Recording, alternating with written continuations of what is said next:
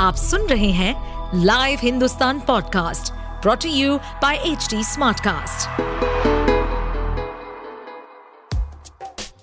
क्या आपको मालूम है कि आपके आसपास की हर टैंजिबल चीज़ का कोई फैक्ट रीजन या हिस्ट्री किसी की इनोवेशन का रिज़ल्ट है? तो चलिए हमारे लाइव हिंदुस्तान के इस पॉडकास्ट सीरीज़ इतिहास और विकास में। खोलेंगे हमारे इतिहास से जुड़े उन पन्नों को जिनकी कड़ी हमारे आज से जुड़ी है। साथ ही जानेंगे बहुत सी रोचक कहानियाँ, तथ्य, हमारी भोजन सभ्यता, वास्तुकलाएँ, वैज्ञानिक शोधों और अन्य गौरवशाली इतिहास और उसके विकास के बारे में।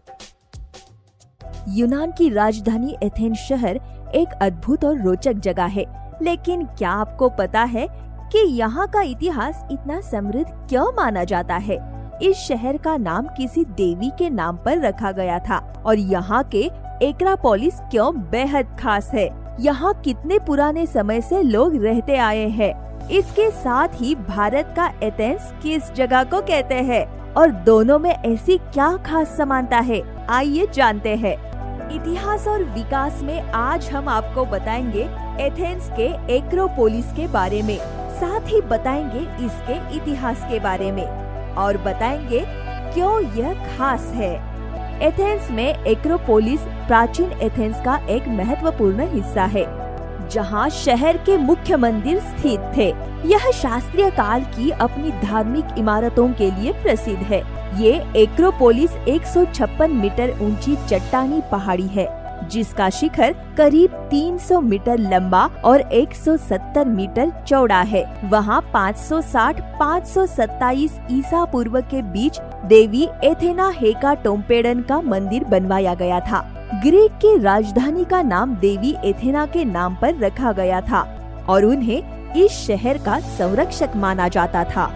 दुर्भाग्यवश, सत्रहवीं शताब्दी में वेनेशियन और तुर्कों के बीच लड़ाई के दौरान 2100 से अधिक वर्षों तक खड़ा मंदिर एक बम से नष्ट हो गया। 1821 में तुर्क साम्राज्य से स्वतंत्रता के लिए यूनानियों का संघर्ष शुरू हुआ।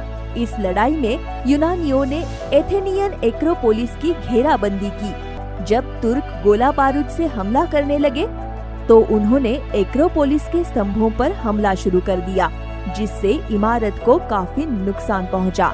एथेंस दुनिया के सबसे पुराने शहरों में से एक है। लेकिन अपनी उम्र के बावजूद, यह सबसे कम उम्र की यूरोपीय राजधानी है। इसे 1834 में आधुनिक ग्रीस की राजधानी बनाया गया था। पूरे यूनान की लगभग 40 फ़ीसदी आबादी एथेंस के उपनगरों में रहती है। यहाँ के सबसे प्रसिद्ध स्थानीय आकर्षणों में से एक एथेंस के एक्रोपोलिस है। इसका निर्माण 2000 साल ईसा पूर्व में करवाया गया था। अब एथेंस पुरातत्विक अनुसंधान के लिए दुनिया के मुख्य केंद्रों में से एक है। पर्यटक इस संरचना को चारों ओर घूमकर इसकी अद्भुत शिल्पकारी को देख सकते हैं। बरसों तक मंदिर के रूप में रहने के बाद क्रिश्चियंस ने छठवीं शताब्दी में एक्रोपोलिस मंदिर को चर्च में तब्दील कर दिया। इसे फिर चर्च ऑफ़ पॉर्थेनॉन मारिया कहा जाने लगा। इसके बाद 1460 में जब ऑटोमन्स आए तो उन्होंने इसे मस्जिद में तब्दील कर दिया। आज इस विशाल संरचना के खंडहर अपनी पूर्व महिमा की गवाही देते हैं। एथेंस शहर के बारे में तो आपने जान लिया, लेकिन क्या आप जानते हैं कि भारत के किस शहर को पूर्व का एथेंस कहा जाता है? अगर आपको नहीं पता तो जान लीजिए। तमिलनाडु की सांस्कृतिक राजधानी मदुरै को पूर्व का एथेंस कहा जाता है। इस शहर का ज़िक्र तीसरी शताब्दी ईसा पूर्व के कौटिल्य और मेगस्थनीज के ग्रंथों में मिलता है।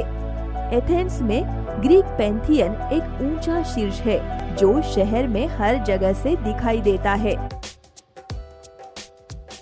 ऐसे और interesting facts, stories food cultural movements and technological advancement सुनने के लिए और अपना फीडबैक शेयर करने के लिए आप हमें फॉलो कर सकते हैं। Twitter Facebook Instagram YouTube and LinkedIn पर। साथ ही ऐसे और पॉडकास्ट सुनने के लिए आप लॉग इन करें www.htsmartcast.com इस पॉडकास्ट पर अपडेटेड रहने के लिए हमें फॉलो करें एट एच हम सारे मेजर सोशल मीडिया प्लेटफॉर्म्स पर मौजूद हैं। और और ऐसे पॉडकास्ट सुनने के लिए लॉग ऑन टू www.htsmartcast.com